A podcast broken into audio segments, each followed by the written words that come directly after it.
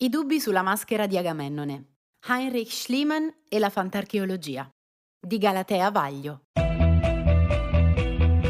Ti piacciono i nostri podcast e apprezzi il nostro lavoro? Valigia Blu è un blog collettivo, senza pubblicità, senza paywall, senza editori. Puoi sostenere il nostro lavoro anche con una piccola donazione. Visita il sito valigiablu.it. Valigia Blu, basata sui fatti, aperta a tutti, sostenuta dai lettori.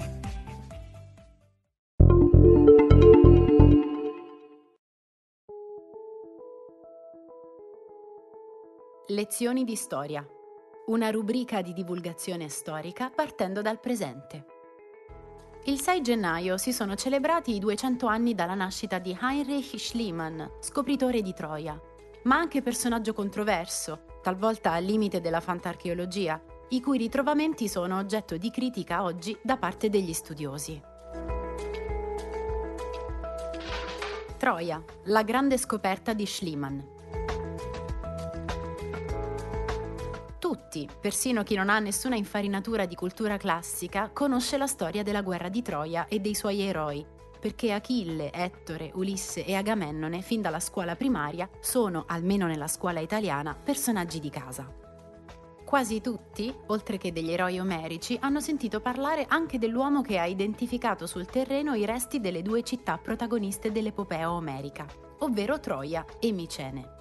Il tedesco Heinrich Schliemann, autodidatta e appassionato cultore di archeologia, che, sicuro che Troia e Micene fossero proprio nei luoghi descritti da Omero, finanziò gli scavi nelle due località, vincendo il sarcasmo e la scarsa considerazione del mondo accademico per le sue teorie.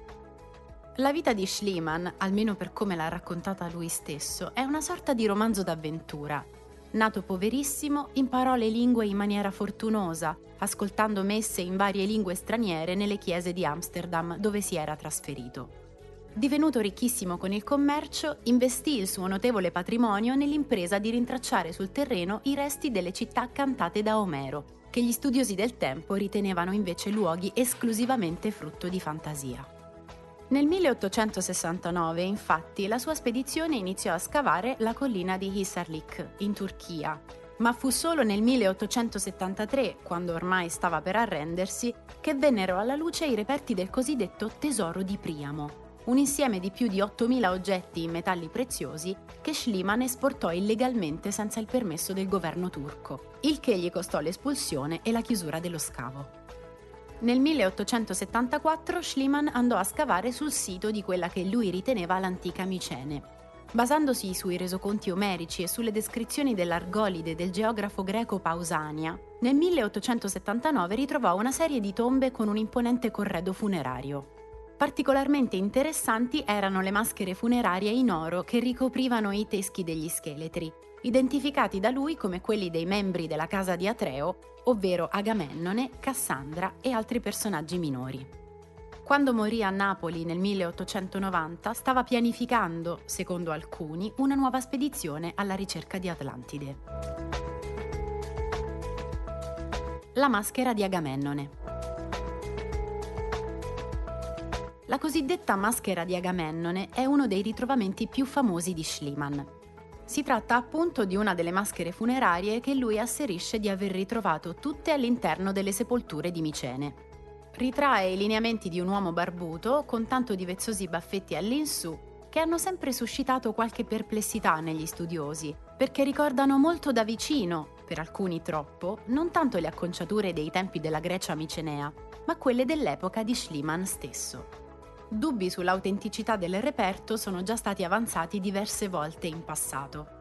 William M. Calder III, già una trentina di anni fa, aveva minuziosamente esaminato le dichiarazioni riportate nei quaderni e nella biografia di Schliemann, trovando in essi parecchie imprecisioni e vere e proprie notizie false inventate dallo scopritore di Troia per enfatizzare l'importanza delle proprie scoperte. Schliemann, anche secondo gli studi di Dalton F. Easton, non solo avrebbe spesso e volentieri inventato particolari della sua biografia, ma è stato sospettato di aver diverse volte inserito reperti fasulli nel contesto di scavo. Da qui l'ipotesi che la cosiddetta maschera di Agamennone sia stata fatta forgiare da Schliemann stesso da qualche orafo compiacente e messa all'interno delle tombe reali di Micene. L'ipotesi, già avanzata da David A. Trail, è stata recentemente rilanciata dall'archeologo Lorenzo Nigro in una intervista rilasciata ad Andrea Cioni, il quale ipotizza che la maschera sia una burla da parte di Schliemann. Raffigurerebbe infatti lo stesso Schliemann da giovane, con i suoi inconfondibili baffetti Belle Époque. Il Museo archeologico di Atene, dove il reperto è conservato, non sembra però intenzionato a fare nuove indagini sul reperto, anche se trattandosi di un manufatto in metallo, è dubbio che nuove analisi potrebbero dare risposte risolutive. Schliemann, lo scopritore di Troia, ma anche il padre della fantarcheologia? Schliemann era un dilettante di genio, ma pur sempre un autodidatta. Se gli va reso grande onore per le sue geniali intuizioni che consentirono di identificare sul terreno gli scenari descritti nei poemi omerici, soprattutto per quanto riguarda Troia, le ricostruzioni storiche che poi lui fece di personaggi ed eventi, già all'epoca e a maggior ragione oggi, sono considerate criticabili e spesso totalmente fantasiose. Cominciamo dai nomi come Tesoro di Priamo o Maschera di Agamennone. Schliemann era sinceramente convinto di aver ritrovato le tombe dei personaggi raccontati da Omero e le loro città si spinse fino a ipotizzare che i corpi ritrovati nelle tombe micenee fossero proprio quelli della dinastia degli Atridi e in particolare di Agamennone e Cassandra. Le tracce di una combustione veloce dei corpi furono da lui attribuite al fatto che, secondo il mito, il re e la sua concubina furono sepolti frettolosamente perché uccisi dalla regina Clitemnestra e dal suo amante Egisto. Oggi sappiamo che non è così.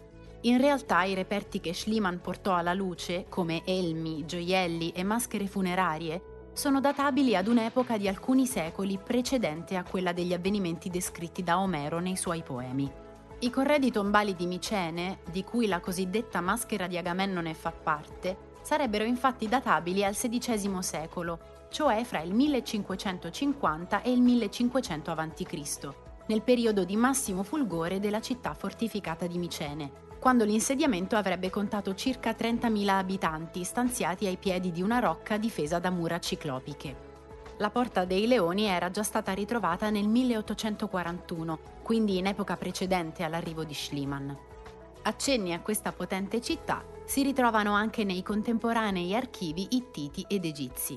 Lo scontro fra la città di Troia e una forza militare congiunta proveniente dai regni micenei della Grecia continentale sarebbe invece più recente, databile fra il 1400 e il 1200 a.C. Quindi, anche se fosse autentica, la maschera di Agamennone non potrebbe essere stata creata in ogni caso per lui. L'archetipo del dilettante geniale.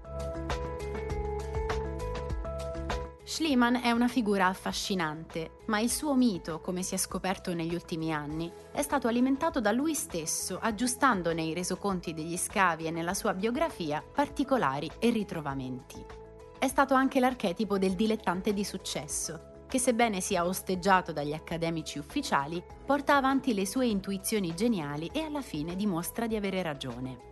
Si tratta, come abbiamo detto, di una costruzione propagandistica non sempre corrispondente al vero. Schliemann stesso si servì per i suoi scavi del contributo di archeologi professionisti, come per esempio Adolf Furtwängler, suo assistente negli scavi di Olimpia, che fu uno dei primi ad applicare lo studio delle ceramiche di scarto per la datazione dei contesti archeologici. Anche a Troia tutto il materiale ritrovato da Schliemann fu poi sistematizzato da Wilhelm Dörpfeld, che continuò il lavoro iniziato a Troia e poi scavò anche Olimpia e Tirinto e fu uno dei fondatori del metodo scientifico in archeologia. L'immagine romantica ed eroica che Schliemann ha dato di se stesso, intuitivo e osteggiato dal sistema, quindi, va molto ridimensionata. Ebbe delle geniali intuizioni, ma poi il successo fu dovuto al fatto che grazie ai suoi notevoli mezzi finanziari poté anche assicurarsi la collaborazione di archeologi professionisti, che poi svolsero studi scientifici e in gran parte riassestarono le sue ricostruzioni storico-archeologiche affascinanti ma fantasiose. I nipotini di Schliemann, i fantarcheologi dilettanti. Purtroppo il mito di Schliemann da questo punto di vista ha fatto molti danni, lasciando intendere che dilettanti senza alcuna formazione specifica, dotati di pittoresche intuizioni, in alcuni casi non suffragate nemmeno da prove o indizi validi, possano arrivare poi a clamorosi successi in ambito storico e archeologico. La divulgazione archeologica oggi è piena di non professionisti che pubblicano libri o diffondono teorie bislacche senza avere alle spalle una seria formazione, il che impedisce loro, spesso e volentieri, di capire anche i punti deboli delle loro ipotesi. L'epoca micenea, erroneamente indicata in alcuni casi come omerica, anche se è noto che la società ritratta da Omero nei suoi poemi non è perfettamente coincidente con quella micenea, perché è stratificata e descrive realtà che appartengono a periodi più recenti, è stata al centro di altre fantasiose ricostruzioni. Una delle più note è quella dell'ingegnere Felice Vinci, autore di un libro intitolato Omero nel Baltico, che negli anni 90 ha sostenuto che l'originale ambientazione della guerra di Troia sarebbe nella penisola scandinava.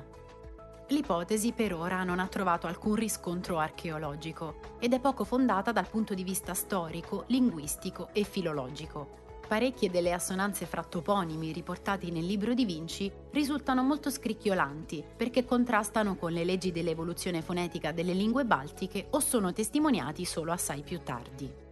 In realtà le similitudini nell'impianto di alcune leggende del nord con i miti e alcune coincidenze onomastiche possono essere più agevolmente spiegate con la comune origine indoeuropea delle culture greca e baltica, senza andare ad immaginare migrazioni o eventi di cui non abbiamo tracce.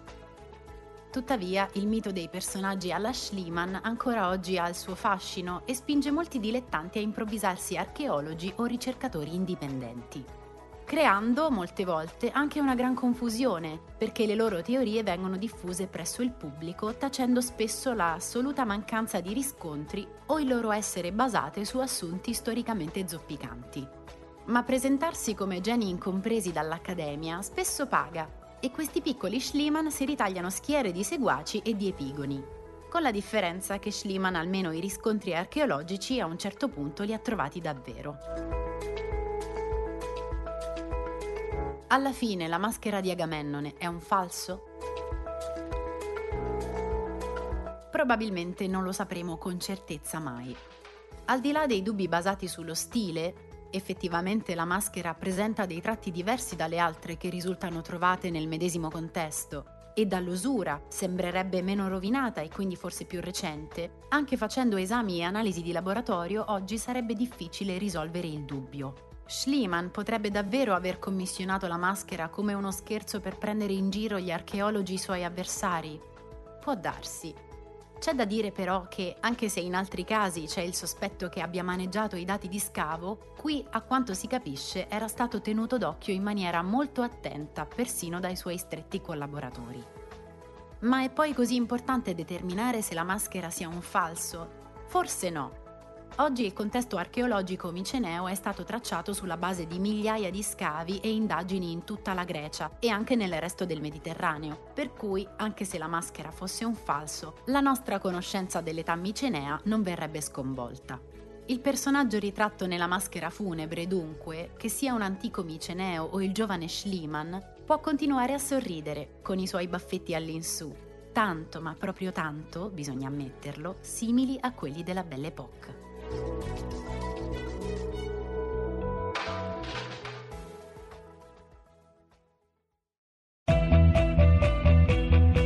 Ti piacciono i nostri podcast e apprezzi il nostro lavoro? Valigia Blu è un blog collettivo, senza pubblicità, senza paywall, senza editori. Puoi sostenere il nostro lavoro anche con una piccola donazione. Visita il sito valigiablu.it. Valigia Blu, basata sui fatti, aperta a tutti, sostenuta dai lettori.